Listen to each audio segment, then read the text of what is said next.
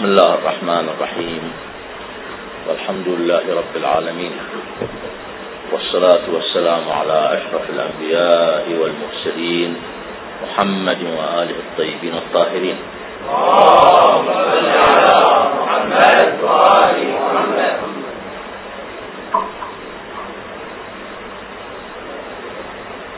عنوان الحديث الذي بدأنا به هو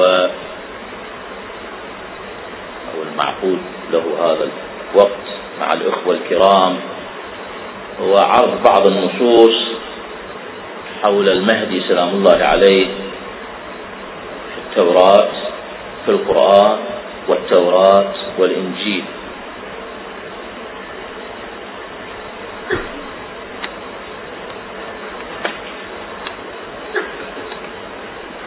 طبعا نبدأ بال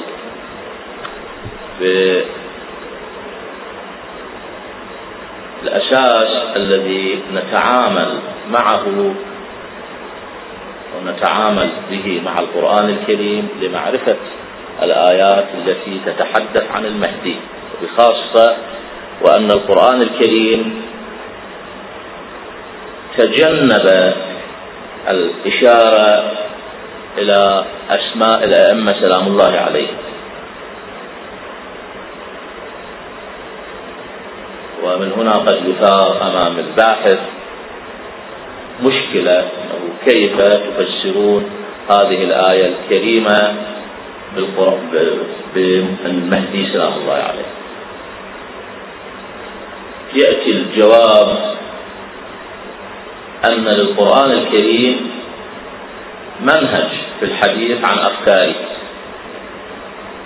القرآن الكريم يقول عن نفسه مخاطبا النبي صلى الله عليه وآله فإذا قرأناه فاتبع قرآنه ثم إن علينا بيانه. فإذا القرآن الكريم له بيان إلهي هو وحي إلهي وأيضا هناك تتمة له هناك بيان إلهي له أيضا ينزل على النبي صلى الله عليه وآله. ومن هنا لا يصح التعامل مع القرآن الكريم. ونحن نهمل هذه الحقيقة أو الباحث يهمل هذه الحقيقة. فإذا قرأناه فاتبع قرآنه ثم إن علينا بيانه. الله تعالى هو صاحب الكلام وهو أعرف بما يريد من هذه الآية وتلك. وبخاصة حينما يكون الحديث عن مصادق واقعية. فإذا المصدر الأساس للمعرفة الإلهية هو النبي صلى الله عليه وآله. يأتينا بالقرآن وببيان القرآن الكريم. لتبين للناس ما نزل إليهم. فإذا هذا القرآن الكريم نتعلمه من معلم. هو النبي صلى الله عليه وآله. بالإجماع بإجماع المسلمين أن النبي صلى الله عليه وآله هو المصدر الأساس لهذا الكلام وأيضا هو المصدر الأساس لبيانه لبيان معارفه. وعلى هذا جرى في التعامل مع قوله تعالى يا أيها الذين آمنوا أقيموا الصلاة. بالتالي كيف نصلي؟ نذهب إلى النبي صلى الله عليه وآله. فيعلمنا كيف نصلي. ما هي عدد الركعات؟ ما هي الأوقات ما هي الشروط. فإذا كانت الصلاة وهي من أهم الواجبات التي آه، يمارسها الإنسان المسلم لم تسمى يسمى عدد ركعاتها ولا شروط هذه الصلاة آه، في القرآن بل يحيل إلى آه، النبي صلى الله عليه وآله لمعرفة ذلك وغير وغير الصلاة. كثير جدا.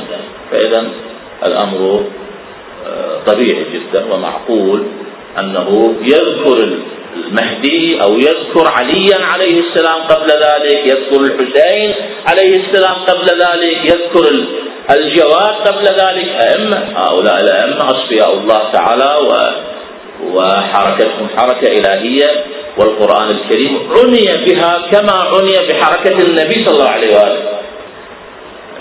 حين تأتي الرواية الصحيحة صحيحة عن النبي صلى الله عليه وآله أن هذه الآية المقصود بها الحسين أو المقصود بها المهدي سلام الله عليه. مفروض أننا نسلم بذلك كما نسلم ببيان النبي صلى الله عليه وآله في عدد الركعات ركعات الصلاة أو في أنصبة الزكاة وغير ذلك. هذا هو الأصل هذا هو الأساس الذي نتعامل به مع القرآن الكريم لمعرفة الآيات النازلة في المهدي سلام الله عليه. طبعا أساسا كما ذكر القرآن الكريم تحدث عن الماضين وتحدث عن الآتين. تحدث عن محمد صلى الله عليه وآله وما جرى لرسالته في زمن النبي صلى الله عليه وآله ثم تحدث عن أهل بيته بعده. هذا القرآن الكريم أريد له أن يكون كتابا لحركة النبوة الخاتمة للمشروع النبوي الذي عمر قريب من عشرة آلاف سنة لكي يكون الوثيقة الخالدة السليمة من التحريف لهذا المشروع. تحدث لابد أن يتحدث عن الجزء الباقي من الحركة بعد النبوة حركة أهل البيت سلام الله عليهم. وهذا أمر وموضوع من المواضيع المهمة التي نأمل في مستقبل آه، أيام هذه الجامعة المباركة جامعة أمير المؤمنين سلام الله عليه عند أمير المؤمنين سلام الله عليه أن يؤسس لهذا العلم ولهذا البحث. أهل البيت في القرآن الكريم. والقرآن الكريم كما كان أو كما يعتبر كتاب أول في التوحيد وكتاب أول في النبوة فهو الكتاب الأول في الإمامة. الإمام الصادق سلام الله عليه يقول من لم يعرف أمرنا من القرآن لم يتنكب الفتن. ولكن كما تلاحظون قليل من الباحثين ومن الطلبة يستطيع أن يخوض حوار مع من يبحث عن الحقيقة فيما يتصل بالأئمة. سلام الله عليهم. قليل هناك ممن له باع وكفاءة آه، في ذلك ولكن قليل. وأيضا يعكس التجربة الشخصية في ذلك ولكن هو علم. وعلم القرآن الكريم عرض قضية إمامة أهل البيت عليهم السلام بمستويات مختلفة وحشد لها من الأساليب ما يجعلها من أوضح القضايا. لكن ينبغي أن تؤتى البيوت من أبوابها. ومن أبوابها أن نستوعب حركة الماضين. الأنبياء السابقون تفاصيل حياتهم متنوعة وكثيرة ولكن الله تعالى ينتقي لنا مقاطع من سيرتهم من حياتهم لماذا هذا الانتقاء؟ لماذا هذا الاختيار؟ ولا يتكلم إلا لهدف. لا يأتي بقصة أو مقطع قصة من قصة إلا لهدف لشاهد. كما أنتم طلبة ودرستم في في شرح ابن عقيل ويأتي ببيت الشعر ويقول الشاهد فيه كذا. هذا التقطيع للقصص القرآني إنما هو جيء به كشاهد. الهدف من هذا التقطيع أن القصة أو مقطع القصة جيء به كشاهد للحديث عن نظرائهم. من أهل البيت سلام الله عليهم. هذا أسلوب من أساليب الحديث عن أهل البيت سلام الله عليهم. صحيح. تحاشى ذكر الأسماء. تحاشى ذكر اسم علي سلام الله عليه واسم الحسن والحسين وبقية الأئمة ولكنه انفتح على باب أو فتح لنا بابا واسعا في الحديث عنهم من خلال النظائر. نظائرهم من بني إسرائيل ونظائرهم من إبراهيم ونظائرهم من نوح نظائر وتستطيع أذكر فيما في إحدى السنوات زرت شهيد المحراب رحمة الله عليه ويقدس نفسه. في شهر رمضان كان في قم صار حديث بيني وبينه فيما يتصل بالقرآن الكريم. فأثرت معه هذه الفكرة. قلت قصص القرآن الكريم ليس فقط يعطي عبرة بالانفتاح على تجارب الأنبياء السابقين وهو مطلوب أمر مطلوب ولكن هناك هدف أوسع وأعمق وهو أن يتحدث عن أهل البيت عليهم السلام. فاجأ بهالفكرة وقال ما الدليل على ذلك؟ قلت له سورة الصافات وأنا أحيل ما أريد أتحدث الآن عن سورة الصافات وإنما أحيل الطلبة وأحيل أيضا من هو معني وأغلبكم أو كلكم معني بالثقافة الإسلامية وبحركة أهل البيت عليهم السلام. أحيل بعد أن أذكر له مفتاحين. المفتاح الأول أن السورة تتحدث عن الآخرين القرآن الكريم يتحدث عن الأولين والآخرين.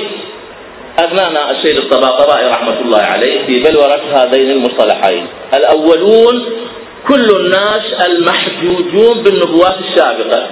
والآخرون كل الناس المحجوجون بنبوة محمد صلى الله عليه وآله. وبالقرآن الكريم.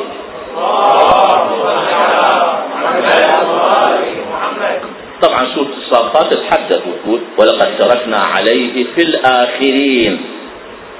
تتحدث عن نوح وعن آه إلياس وعن موسى وهارون وعن إبراهيم. فقط. أنبياء الله تعالى كثر في القرآن الكريم. فقط. هؤلاء الأنبياء تذكرهم بالسورة ثم تربطهم. ولقد تركنا عليه في الآخرين سلام على نوح في العالمين سلام على إبراهيم سلام على موسى وهارون سلام على إلياس. كل واحد من هؤلاء القرآن أشار إلى صفة أو إلى قضية سوف تتكرر في أهل البيت عليهم السلام. إلياس مثلا. إلياس الوحيد من بني إسرائيل الذي أماته الله تعالى هو الذي أماته مائة عام ثم بعثه رجعه والرجعة إذا صدقت في مئة سنة لماذا لا تصدق بعد ألف سنة؟ هذا نموذج وإن كنتم تكذبون أيها الباحثون أو تستغربون من رجعة علي سلام الله عليه فبين أيديكم علي بني إسرائيل. إلياس معناه علي. إيليا وهذا الشيء بالإطلاق إيليا فعلي علي بني إسرائيل رجع بعد مئة سنة وحل مشكلات الأمة. الإسرائيلية فيما يتصل بالقرآن بالتشريع. هناك أيضا علي بني إسماعيل علي محمد علي أمة محمد. فليش نقبل هذه ولا نقبل تلك؟ هذا واحد. وهكذا بالنسبة لموسى وهارون. الوحيد من بين الأنبياء. النبي الوحيد الذي بعث وبعث معه وزير. شريك له في الأمر. موسى. ولذلك صارت الصفة المميزة للنبي صلى الله عليه وآله. عند بني إسرائيل النص إلى الآن موجود. تقرؤون في سفر التثنية. يتكرر في موضعين. أنه أبعث لهم لإخوتكم يعني بني إسماعيل نبيا مثلي. شنو يعني مثلي؟ وإذا على مستوى إنسان له معجز نبي له معجز إذا الله كل الأنبياء. فما ما هي هذه الخصوصية لموسى بحيث نبي مثلي؟ الخصوصية لموسى أن له وزير بحيث حينما جاء إلى مصر واتحرك أولا في بني إسرائيل جمعهم طالعهم قالوا أنا ترى مو وحدي أنا وبعي هارون. ثم راح أيضا إلى طاغية زمانه قال له أنا وأخي إنا رسول ربك ربك وفي آية أخرى إنا رسول ربك. الأصل محمد الأصل موسى ومعه هارون وزيره وكاتبه الرسمي الذي كتب تفاصيل التوراة. والإمامة جرت في ذريته في ذرية هارون آل هارون يتداولون العلم بالضبط. تماما إن كنتم تنكرون وليش تقبلون موسى وهارون وترفضون محمد وعلي. وهذا الحديث الذي الذي يروى بإجماع المسلمين والرواة. يا علي أنت مني بمنزلتي. هارون بن موسى هذا نموذج وهكذا بالنسبة لإبراهيم مع آه، إسماعيل. يا بني إني أرى في المنام أني أذبحك. ستجدني إن شاء الله من الصادقين.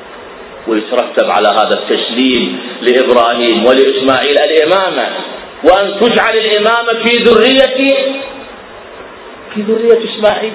وكانت شعار ما فعلا صار ذبح. وليش نستنكر من تجينا رواية عن أهل البيت عليهم السلام؟ تفسر أن الشجرة والرؤية التي رآها النبي صلى الله عليه وآله. ماذا رأى؟ رأى بني أمية ينزلون على منبره يغيرون الدين. يا رب دينك ماذا أصنع؟ قل لي عندك حسين. إذا تسمح بحسين ينهض لكن يذبح كما يذبح الكبش. مستعد؟ ينقذ الدين وينقذ الرسالات وينقذ ينقذ يفتح. مستعد؟ قل يا رب مثل الأبي أو الأبي.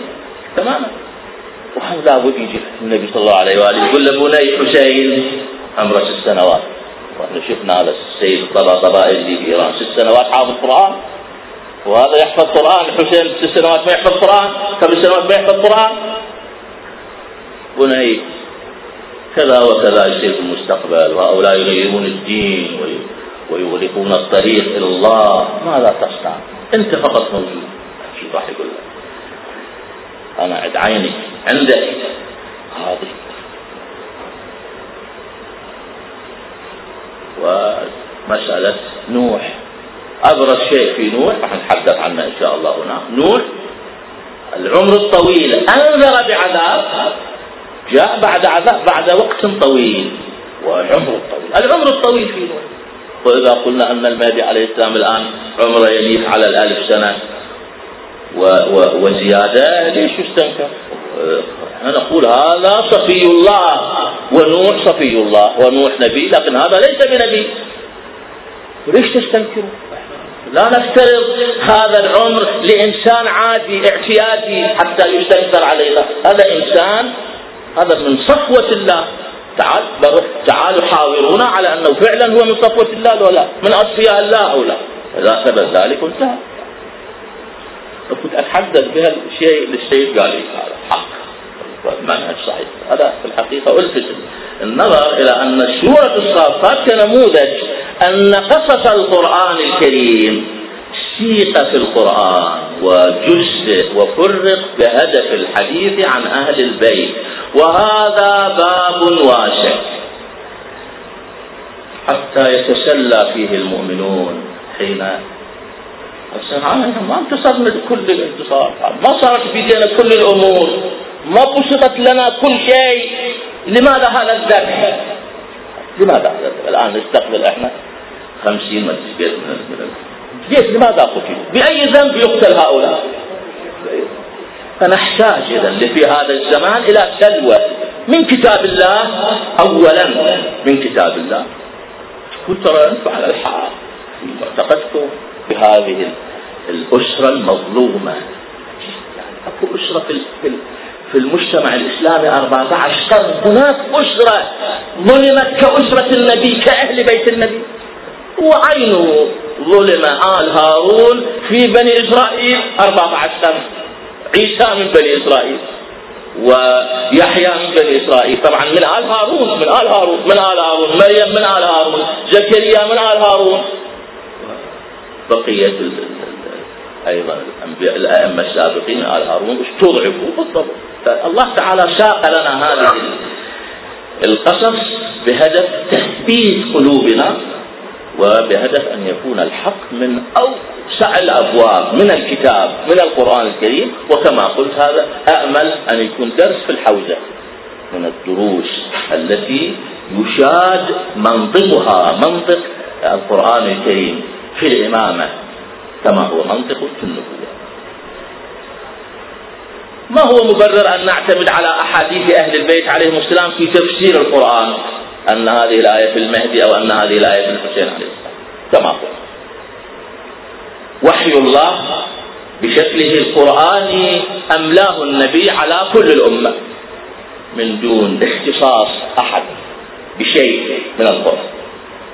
فإذا نزلت آيات بعث النبي صلى الله عليه وآله من يعلن في المجتمع نزل علي قرآن آنفا فيأتي الرجل والمرأة والطفل الشاب الذي يقرأ ويكتب ويكتب ويحفظ ويسمع يسمع أيضا شيء من بيانها ويحفظ بيان يتصل بعوام أو بما يحتاجه الناس أيضا أعطاه النبي صلى الله عليه وسلم واختص عليا في لقاءين يوميا. لقاء بعد صلاة الصبح ولقاء بعد صلاة المغرب والعشاء. يملي عليه البيان الآخر الوحي الآخر غير المعجز اللي هو بيان بيان القرآن الكريم فيما يتصل بالأحكام الصحيحة الجامعة طولها سبعون ذراعا فيما يحتاجه الناس من الفقه إلى آخر الدنيا. الملاحم والفتن ما نقرأه من, من علامات الظهور وما نقرأه من الحوادث. ما من ماء إلا وأنا أعرف شائقها وقائدها ومصيره وكتبت كتبها علي بخط يده. هذا علم وإحنا هذه قضيتنا مع غيرنا. نحن نحمل بيان القرآن الكريم اللي هو وحي إلهي من من طريق صافي. الإمام مطهر أحد أفراد الآية الكريمة آية التطهير مطهر ولا يحتاج إلى أن يكتب لكن كتب كوثيقة تناقلتها أيدي المطهرين من أولاده. الحسن والحسين والأئمة من من من من, ذرية الحسين الأئمة التسعة حتى تصير وثيقة. لا يقال ها هؤلاء كنتم تعتقدون بأئمتكم أنبياء. لا. مطهرون وبيدهم وثيقة كتبت من زمن النبي. فهم مو فقط رواة لا. هم محدثون أساسا ولكن بيدهم وثيقة كتبت وليسوا بأنبياء وإنما هم محدثون يسمعون صوت الملائكة أيضا. بيدهم وثيقة وهذه الوثيقة ليس يرضونها بمجرد القراءة لا هذه تعطى لهم عن طريق الإلهام وإلا الجواد عليه السلام بعمر ست سنوات لا يتصور في حقها أنه درسها على يد أبيه صحيح يقرأ. ولكن عقيدتنا أن الأئمة عليهم. السلام علمهم إلهامي. يعني علم علمهم بما في هذه الصحيفة المدونة إلهامي. مع ذلك حينما يحدث الناس يحدثهم من هذه الصحيفة. لا يحدثهم يقرأ منها ويلقي عليهم ككتاب وإنما يحدثهم من حفظه. ويريهم. عندنا في الوسائل من أهل العلم تستطيعون أن تتابعوا سبعين رواية تقريبا أكثر من من من فقاد أصحاب الأئمة عليهم السلام. يقولون رأينا هذه الوثيقة منهم زرارة ونظراء زرارة. رأينا هذه الوثيقة إما عند الإمام الباقر عليه السلام أكثرهم عند الصادق وأقلهم عند الباقر ولعله قليل جدا عند الإمام السجاد لأن ظروفه ما كانت تسمح أن يتحدث عن هذه الوثيقة. فإذا نحن حين نتحدث عن تفسير القرآن نتحدث من تراث أهل البيت عليهم السلام الذي ينطلق من هذه الحقيقة. في قوله تعالى وعد الله الذين آمنوا منكم وعملوا الصالحات ليستخلفنهم في الأرض كما استخلف الذين من قبلهم وليمكنن لهم دينهم الذي ارتضى لهم وليبدلنهم من بعد خوفهم أمنا. يعبدونني لا يشركون بي شيئا ومن كفر بعد ذلك فأولئك هم الفاسقون. قال الطبرسي رحمة الله عليه في تفسيره والمروي عن أهل البيت عليهم السلام أنها في المهدي من آل محمد. وروى العياشي بإسناده عن علي بن الحسين عليه السلام أنه قرأ هذه الآية وقال هم والله شيعتنا أهل البيت يفعل الله ذلك بهم على يد يدي رجل منا وهو مهدي هذه الأمة. وهو الذي قال رسول الله صلى الله عليه وآله لم لو لم يبق من الدنيا إلا يوم واحد لطول الله ذلك اليوم حتى يلي رجل من عترتي اسمه اسمي يملأ الأرض عدلا وقسطا كما ملئت ظلما وجورا. وأيضا روي مثل ذلك عن أبي جعفر الباقر سلام الله عليه وعن أبي عبد الله سلام الله عليه. ومنها قوله تعالى وهو الذي أرسل رسوله بالهدى ودين الحق ليظهره على الدين كله ولو كره المشركون قال الطبرسي روي عن الباقر عليه السلام في هذه الآية أن إن ذلك يكون عند خروج المهدي من آل محمد عليه, عليه وعليهم صلوات الله فلا يبقى أحد إلا أقر بمحمد صلى الله عليه وسلم ومنها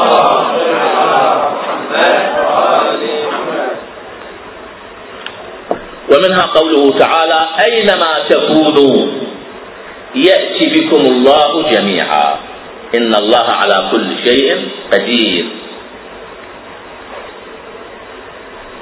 روى الطبرسي والعياشي عن الرضا عليه السلام أن لو قام قائمنا لجمع, لجمع الله جميع شيعتنا من جميع البلدان.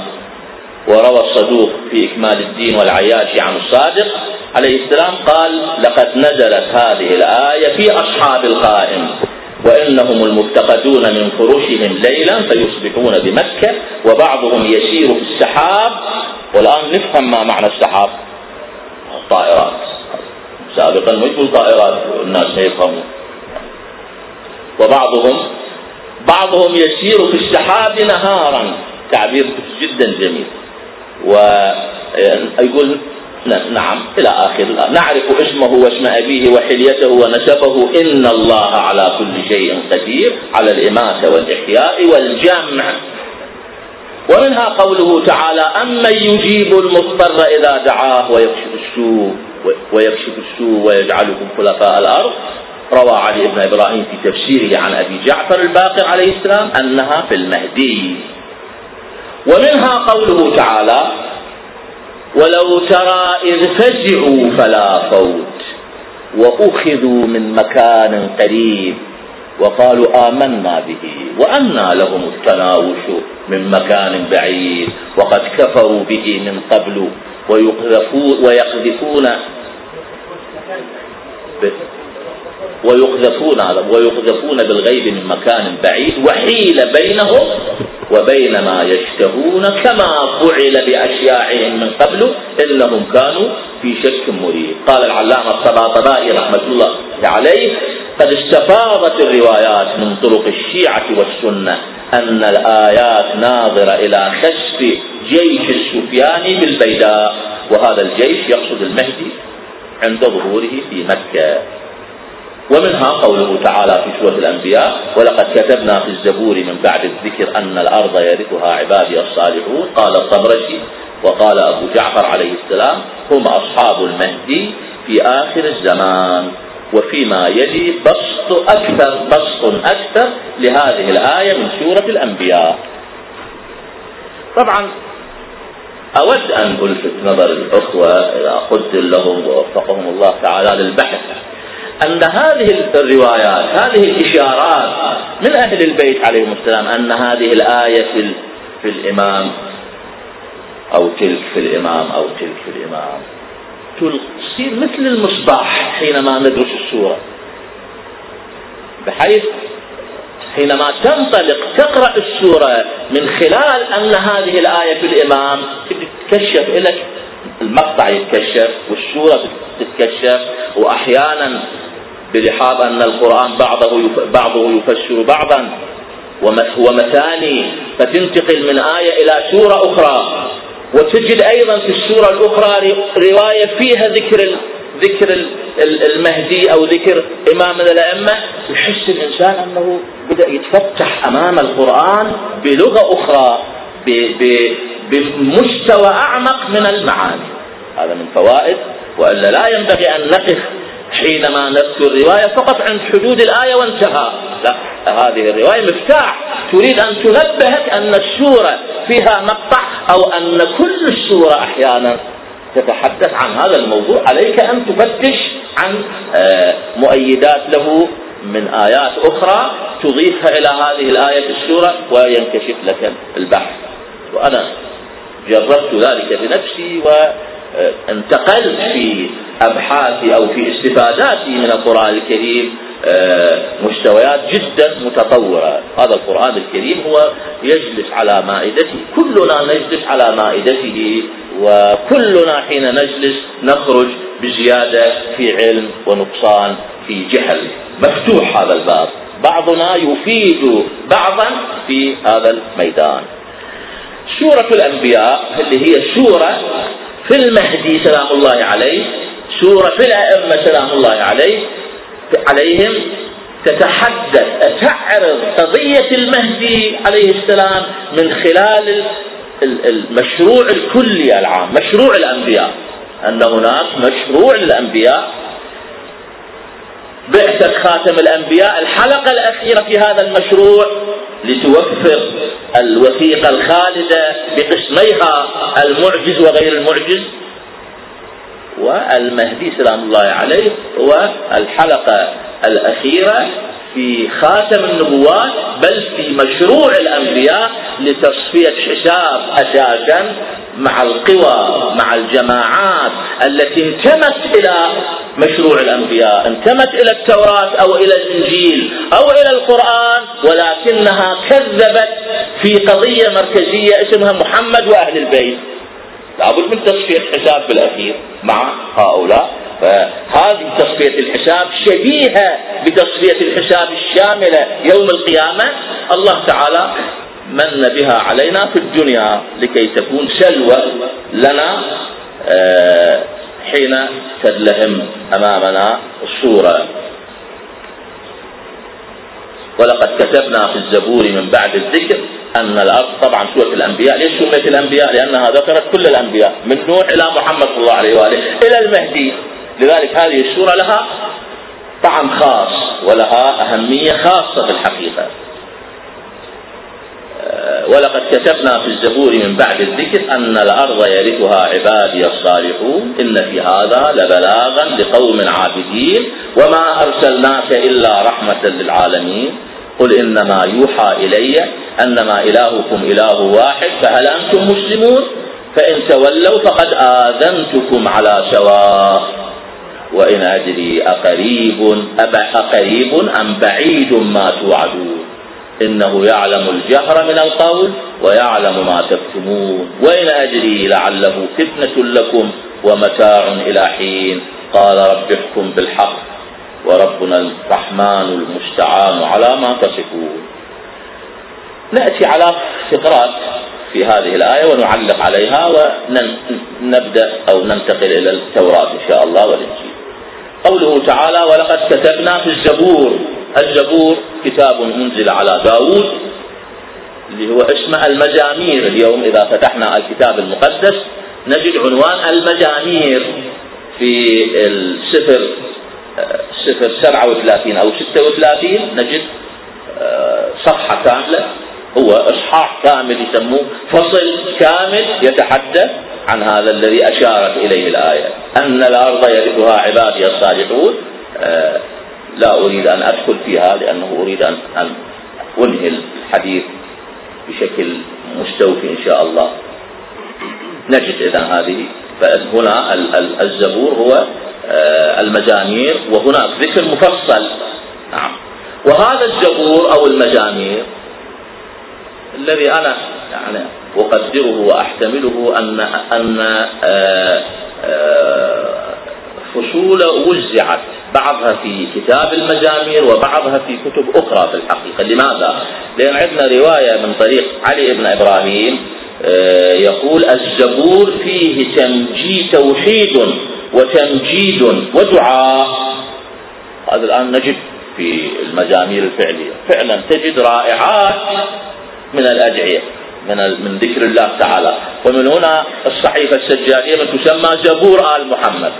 طبعا صح واحد من يقارن راح يكتشف المستوى ويكتشف البيان ويحس انها أنهما من مشكات واحدة. يعني ان أن صفيا لله يتحدث. ولكن اكو أكو لكل واحد أصالته وروحه التي يبثها نعم. آه، وفيه أيضا أخبار رسول الله صلى الله عليه وآله وأمير المؤمنين والأئمة صلوات الله عليهم وأخبار الرجعة وذكر القائم القضية المركزية في التراث النبوي خلال هذه القرون المتطاولة محمد وأهل بيته. لذلك عني عني في الكتب السابقة بالحديث عنهم تفصيلا. قوله تعالى إن في هذا لبلاغا لقوم عابدين. إشارة إلى الوعد الإلهي السابق الجازم بالنصر بلاغا يعني كفاية لبلاغا أي كفاية وإعلام لقوم عابدين. أي عابدين الله تعالى كما في قوله تعالى وجعلناهم أئمة يهدون بأمرنا وأوحينا إليهم فعل الخيرات وإقام الصلاة وإيتاء إيتاء الزكاة وكانوا لنا عابدين. آه، وقوله تعالى فاستجبنا له فكشفنا ما به من ضر وآتيناه أهله ومثلهم معهم ورحمة من عندنا وذكرى للعابدين. آه هذه هنا هل العابدون هم, هم من يعبد عموم من يعبد أم خصوص من ذكرتهم هذه الآيات؟ إذا كان خصوص من ذكرتهم الآيات فإذا وهؤلاء العابدين اللي أشارت لهم الآية أن في هذا لبلاغ لقوم عابدين يقصد الأئمة سلام الله عليه والمهدي سلام الله عليه قوله تعالى وما أرسلناك إلا رحمة للعالمين. العالمون هنا في الآية كل الناس الذين أرسل إليهم محمد صلى الله عليه وآله كما في قوله تعالى وما أرسلناك إلا كافة للناس بشيرا ونذيرا. ولكن أكثر الناس لا يعلمون. ويضاف لهم الجن. وإحنا ناس نتعبد بالنص. القرآن يقول أكو جن. عالم عالم الجن. سيجون اليوم الماديون يقولون لا يوجد مثل هذا العالم. إحنا يعني ولا فرقنا عنهم فإذا محمد صلى الله عليه وآله رسول لكل الناس ورسول أيضا للجن. وكما أن داود أو سليمان.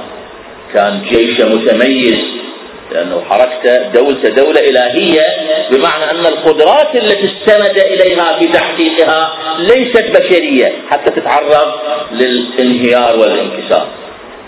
فيها عفاريت الجن فيها الرياح. وإذا كان سليمان الله سبحانه وتعالى قدم في تجربة محدودة في حكم محلي ولكن إلهي هذا الحكم.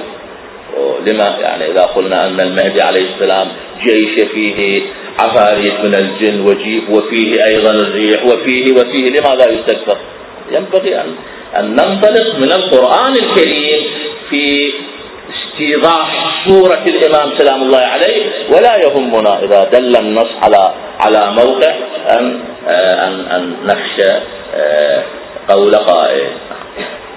آه، الآيات تأمر النبي صلى الله عليه وآله بأن يخاطب كل أهل الكتاب وكل الأميين إلى آخر الدنيا كل الناس بكل فئاتها. وما أرسلناك إلا رحمة للعالمين ويدعوهم إلى الإسلام. ثم أشارت إلى عذاب إلهي يصيب المكذبين. هذه نقطة أود أن ألتفت إليها. أنه المهدي عليه السلام ليس فقط رحمة راح لا. رحمة للمؤمنين ونقمة للكافرين. والفكرة الآن اللي أريد أن أثيرها أمام الأخوة إن شاء الله هي فكرة أن الساعة في القرآن حينما سترد ونقرأ نماذج منها راح نعرف من هي هذه الساعة التي يهدد بها الله تعالى في كتابه الكريم. إذا دعوة النبي صلى الله عليه وآله منذ أن بعث وإلى آخر الدنيا آه، ليس فقط تبشر وإنما تنذر بعذاب. وهذا العذاب ليس عذابا جزئيا وإنما عذابا شاملا. فإن تولوا إذا أعرضوا فقل أنذرتكم آذنتكم يعني أعلمتكم أخبرتكم على سواء يعني في وضوح. وإن أدري أقريب ما أم بعيد ما توعدون. كما في قوله تعالى وقل إني أنا النذير المبين أي أنا النذير الواضح البين الميسر لأنه ينذر بالقرآن الميسر في كل لغة في كل بلد اليوم. أصل النص موجود وأيضا الترجمة موجودة. ولقد يسرنا القرآن فهل من مدكر؟ فإذا قوله تعالى فإن تولوا فقل آذنتم. يعني أيها العالم بكل قواه بكل فئاته إن أعرضتم عن هذا الكتاب عن هذه الدعوة. فقد أنذرتكم بعذاب إلهي أعده الله لكم في هذه الدنيا. هل تحقق خلال الأربعة عشر سنة هذا العذاب الإلهي؟ هذا العذاب الذي هذا العذاب الشامل. القرآن الكريم أنذر بنوعين من العذاب عذابات جزئية محدودة لقريش لبني أمية لبني العباس هناك عذابات جزئية تحققت تماما تحقق. وهناك عذاب شامل ما تحقق إنما ادخره الله تعالى لآخر الزمان. ويستعجلونك بالعذاب ولولا أجل مسمى لجاءهم العذاب. هناك أمل محدود. وليأتينهم بغتة أي من أبرز ميزات سمات هذا العذاب الشامل هو البغتة. يأتي فجأة وليأتينهم بغتة وهم لا يشعرون. ويقولون متى هذا الفتح؟ إذا هو عذاب مقترن بالفتح ويقولون متى هذا الفتح؟ إن كنتم صادقين. قل يوم الفتح لا ينفع الذين كفروا إيمانهم. ولا هم ينظرون. فأعرض عنهم وانتظر إنهم منتظرون. طبعا هذا العذاب الآيات تصرح أنه لا يأتي وهم فيهم. وما كان الله ليعذبهم وأنت فيهم. وما كان الله معذبهم وهم يستغفرون. طبعا هذا الاستغفار هو له شروطه ليس مجرد الاستغفار العام. ما ندخل الآن في هذا البحث. ويلمح قوله تعالى ويستعجلونك بالعذاب ولن يخلف الله وعده وإن يوما عند ربك كألف سنة مما تعدون.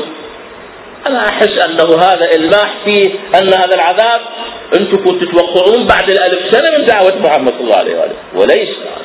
ليس مجرد أن يقولها ويعبر من دون من دون إيحاء مقصود. ومن هنا تأتي المشابهة بين نوح وبين محمد صلى الله عليه وآله في مسألة بطء العذاب. العذاب الذي أنذر به نوح بعد ألف سنة تحقق. وهكذا العذاب الذي أنذر به محمد صلى الله عليه وآله بعد ألف سنة أيضا آه، يتوقع أن يأتي. هناك إذا قارنا بين نوح ومحمد صلى الله عليه وآله نجد مشابهتين فريدتين. أولا القرآن الكريم يسمي يسمي نوحا النذير المبين ويسمي محمدا صلى الله عليه وآله النذير المبين. بقية الأنبياء لا يطلق هذا الوصف على آه عليه هذا يعني أيضا قرينة أخرى نضيفها أنه هناك تشابه. تعال ادرسوا يقول لنا القرآن الكريم. يقول لنا اكو نذيرين مبينين عندي في, في هذه هذا المشروع الكبير. تعالوا ادرسوهم تعالوا ادرسوا استفيدوا منهم. حتى تستكشفون قوانين من تلك التجربة تعكسوها على هذه التجربة الأخيرة. نقرأ مجموعة من الآيات التي تتحدث عن التشبيه الأول. ولقد أرسلنا نوحا إلى قومه إني لكم نذير مبين. ويتحدث عن الآيات عن واقع الرسالة.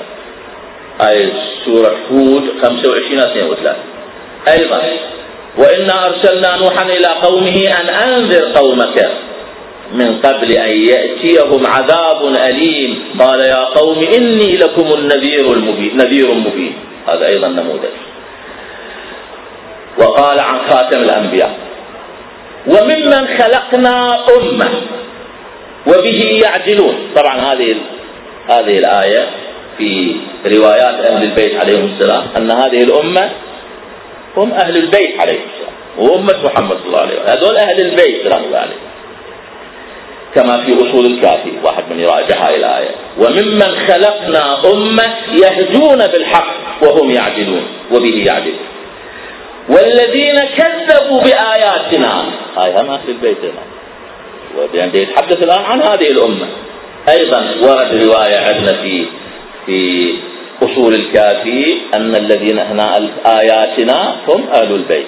فإذا وممن خلقنا أمة يهدون بالحق وهم يعدلون. والذين كذبوا بهم كذبوا بآياتنا سنستدرجهم من حيث لا يعلمون. وأملي لهم إن كيدي متين. أولم يتفكروا ما بصاحبهم من جنة إن هو إلا نذير مبين.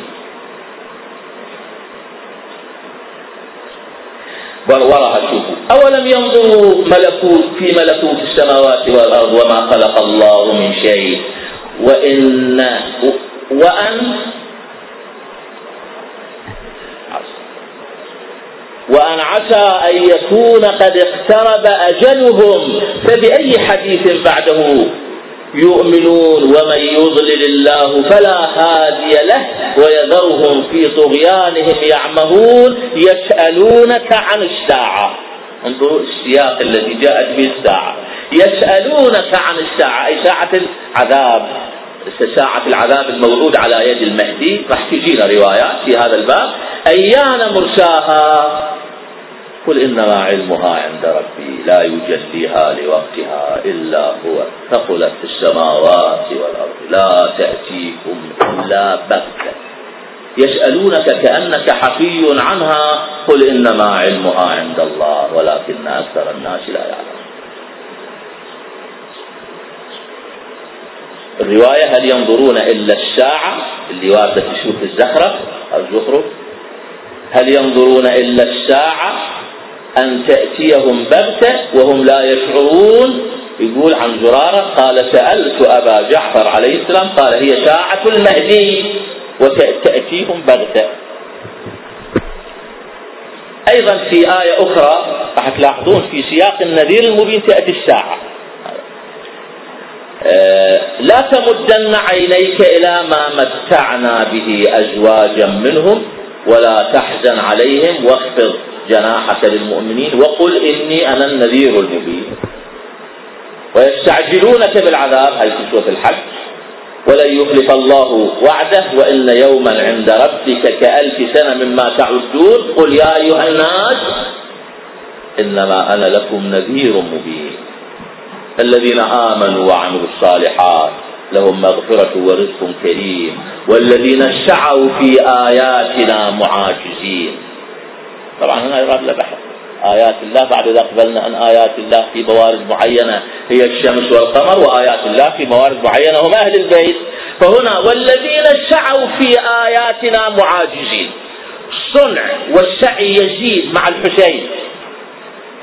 استأصل استئصال كامل. سعيه في علي بن أبي طالب عليه السلام أن يربي أمة على لعن علي. واستؤصلت ألم يكن قد أفرغ كل جهده لكي يستأصل ويغير النظرية من ولاء لله ولرسوله ولعلي إلى ولاء لله ولرسوله ولمعاوية. تغير. كل شيء. ولكن تعالوا والذين سعوا في آياتنا والذين والذين سعوا في آياتنا معاجزين أولئك أصحاب الجحيم. يعني التكملة. وما أرسلنا من رسول ولا نبي إلا إذا تمنى إذا بلغ.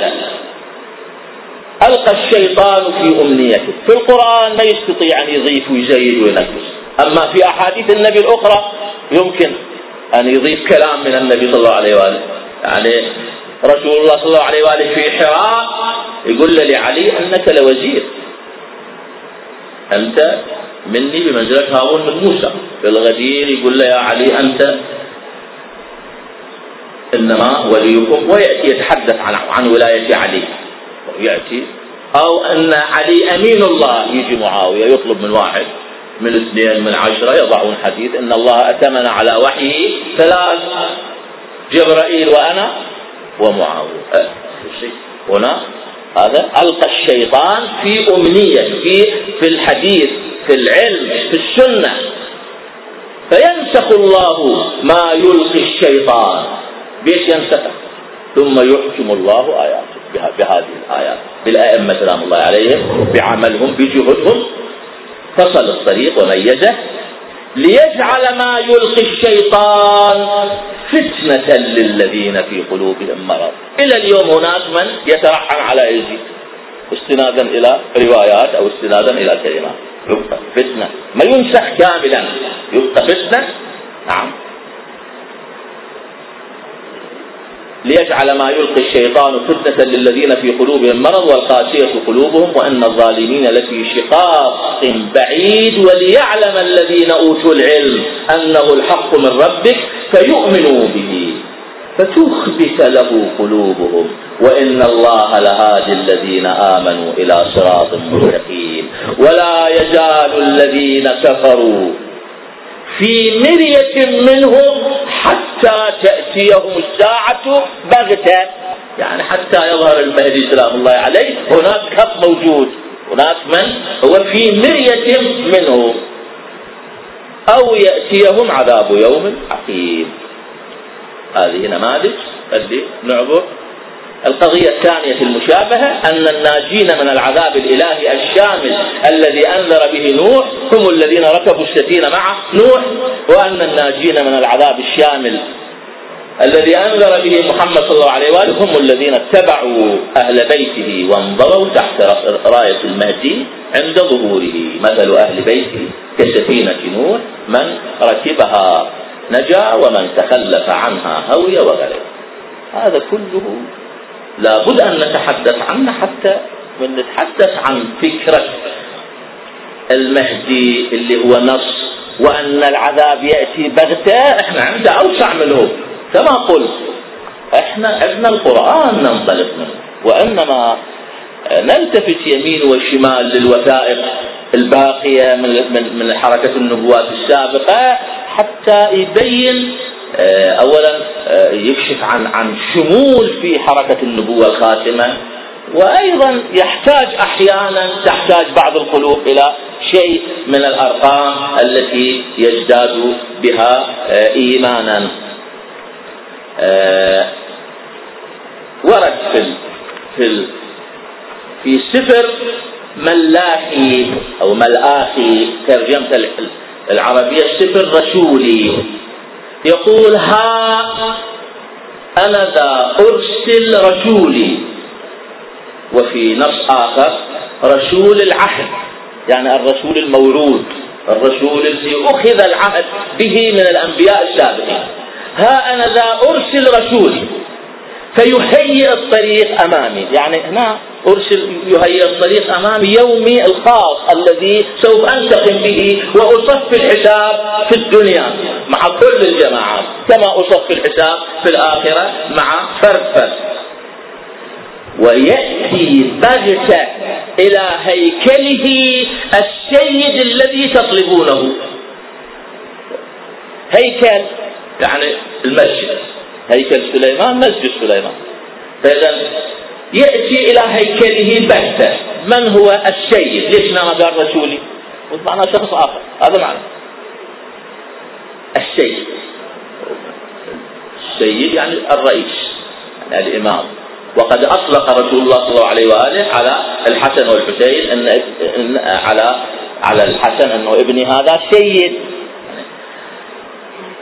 ويأتي بغتة إلى هيكله السيد الذي تطلبونه أو تبحثون عنه. هنا نحتاج ولعله يأتي اليوم قريبا أن أن تصير فرع في الحوزة دراسة اللغات القديمة. اللغات الآرامية اللغات السريالية. حتى من نقرأ هذا النص ما نقرأ بالترجمة.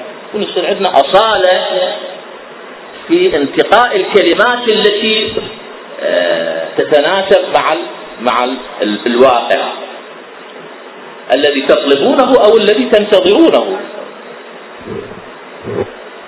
ومن يحتمل يوم مجيئه؟ الآن راح تشوفون حديث هو عين أحاديث الآيات عين الآيات التي تحدثت عن الساعة بغتة ومن يحتمل يوم مجيئه؟ ومن يثبت عند ظهوره؟ لأنه مثل نار الممحص. ومثل أشنان القصار فيجلس ممحصا ومنقيا. وأقترب إليكم للحكم وأكون شاهدا سريعا على السحرة والفاسقين وعلى الحالفين زورا وعلى السالبين أجرة الأجير والأرمل واليتيم فهو ذا يأتي اليوم المتقد كالتنور وكل المستكبرين وكل فاعلي الشر يكونون قشا ويحرقهم اليوم الآتي. قال الرب رب الجنود فلا يبقي لهم أصلا ولا فرعا ولكن ولكم أيها المتقون اسمي ولكم أيها المتقون اسمي تشرق شمس البر. والشفاء في أجنحتها فتخرجون وتدرسون الأشرار لأنهم يكونون رمادا تحت بطن أقدامكم يوم أفعل هذا. ها أنا ذا أرسل لكم ايليا عليا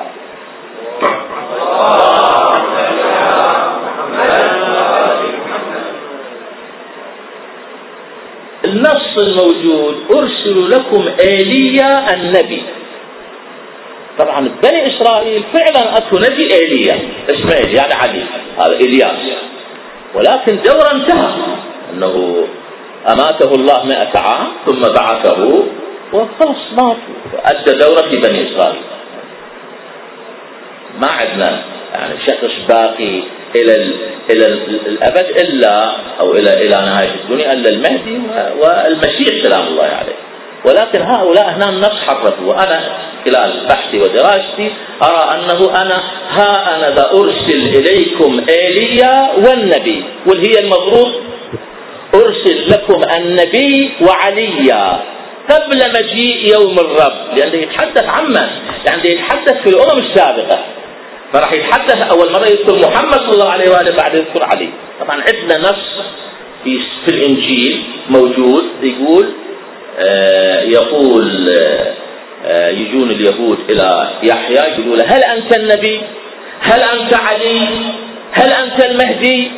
لا فإذا إحنا إذا رأينا النبي وإيليا ورجل ثالث وفي الحقيقة راح نرجع إلى هذا النص لأنه هناك أيضا النصوص بعضها يفسر بعضا نعم فإذا ها أنا ذا أرسل إليكم إيليا النبي نحن نفهم أنه أرسل إليكم النبي وإيليا قبل المهدي قبل اليوم العظيم قبل الساعة. فيرد هاي وظيفة من؟ وظيفة النبي وإيليا. فيرد قلب الآباء على الأبناء وقلب الأبناء على آبائهم. هاي شلون؟ إحنا واضحة. من خلال هذا التفسير جدا واضحة. آه من يعني ذرية إبراهيم المتمثلة في قريش وانحرفت عن خط إبراهيم. فيأتي محمد وعلي فيردوهم علما إلى خط إبراهيم.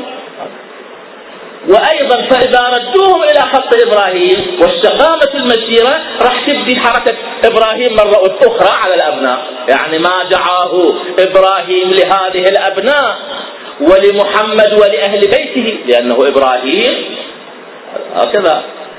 ويرفع إبراهيم القواعد من البيت وإسماعيل. ربنا تقبل منا إنك أنت السميع العليم. إلى أن يقول ماذا؟ ويقول آية علي وقلت الوقت انتهى ونسيت الآية. اللهم صل على محمد. خل أكمل الموضوع. الله صل على محمد وعلى محمد.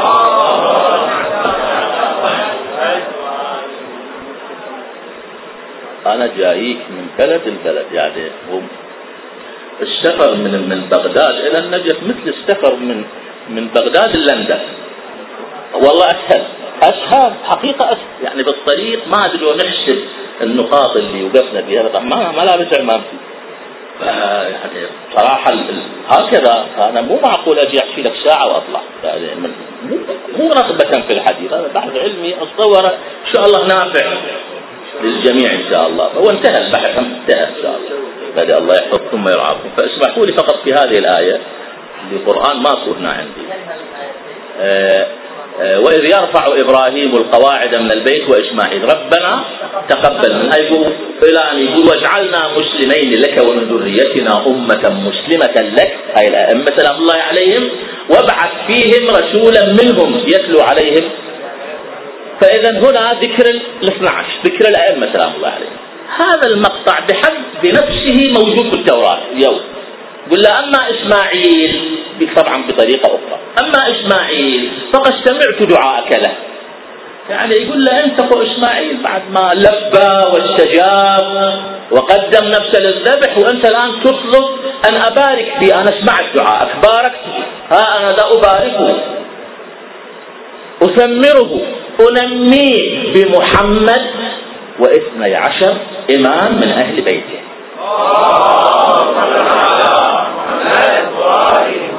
طبعا النص من روائع النصوص وعليه إن شاء الله دراسات مفصلة تكون فيما يأتي من روائع النصوص. هذا. بمحمد هي ما مكتوبة بمحمد وإنما مكتوبة بالنص العبري بمؤد مؤد معناها جدا جدا. إذا حرف الاسم لكن كل العلماء علماء اليهود الذين أسلموا قالوا هنا اسم محمد صلى الله عليه وآله ولكن حرفه الكتبة إلى لفظة آه، آه، لا تضيع الاسم. مجموعها 92 ومجموع اسم محمد بحساب الجمل الله أيضا 92 إحنا إذا رسمنا مؤود بالرسم العبري ورسمنا تحتها كتبنا بمحمد. ما يحتاج تحويل بمحمد إلى هذه الكلمة بمؤود مؤود إلا إلى تغيير ركزة. يعني حرف الحاء العبري آه، عبارة عن عن خطين عموديين وعليهن خط آه، أفقي لازق عليهن هذا. فإذا نزلنا الطرف الأيسر قليلا صار هاء آه، صار ألف. عفوا إذا حذفنا صار دال فيصير بمؤد مئود تماما. لأنه المئود الثانية موجودة. يعني بمح مد ماد يعني مئود نفسها شوف يعني الله سبحانه وتعالى يعني مخلي مختار النص بحيث حتى هذول لو يفكرون بتغييره يعني مساعدهم أن يغيروا تغيير بسيط. تماما. هذا ولذلك أقول من المفيد جدا أن نتعلم هذه الحروف الهجائية سواء سريانية آرامية لغات أخرى لأن تفيدنا في في تعاملنا مع هذه النصوص ونكشف التحريف. يحرفون الكلمة سهلة يعني الموضع تغير يعني حرف غيروه. نعم. على كل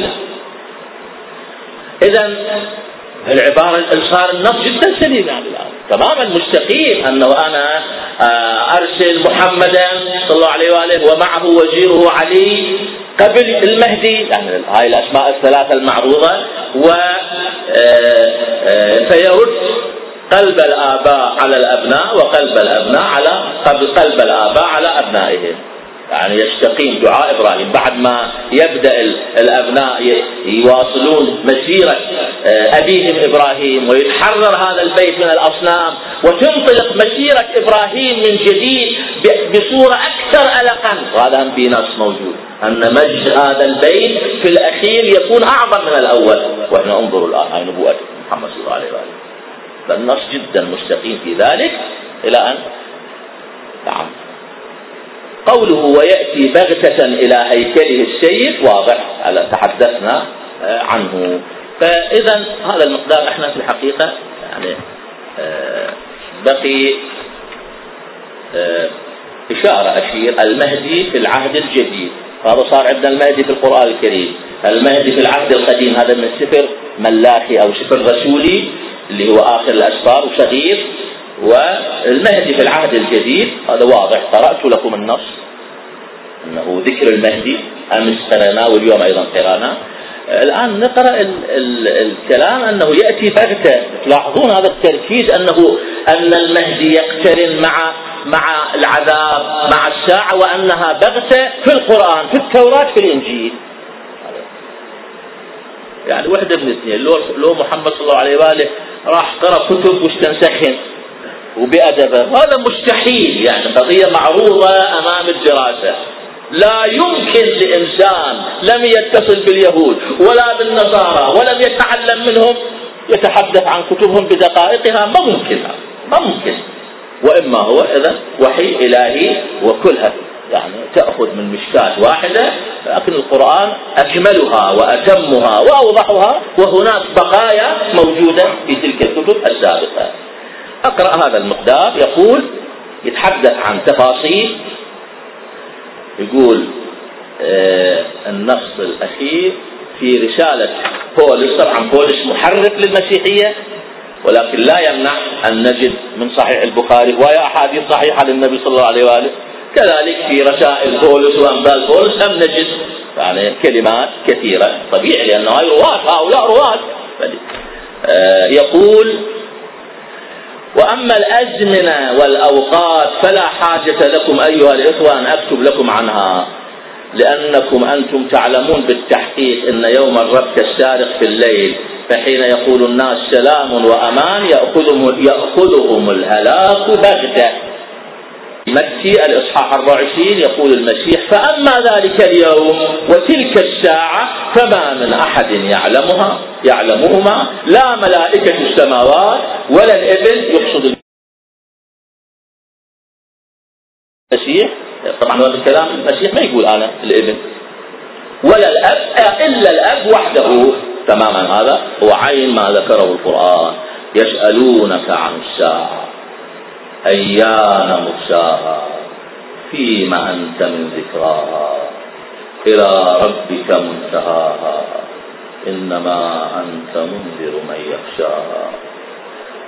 يسألونك عن الساعة أيان مرساها قل إنما علمها عند ربي لا يجليها لوقتها إلا هو. ثقلت السماوات والأرض لا تأتيكم إلا بغتة. يسألونك كأنك حكي عنها. قل إنما علمها عند الله ولكن أكثر الناس لا يعلمون. نحن في مكان قطعا. النجاة من الأهوال من أهوال الساعة محرزة لأن صاحب الساعة يأتي إلى هنا. نسأل الله تعالى أن يرينا ذلك اليوم. يجعلنا في هذا الخط أن يميتنا على ولايتهم والحمد لله رب العالمين والصلاة والسلام على أشرف الأنبياء والمرسلين محمد وآله الطيبين الطاهرين. اللهم صل على محمد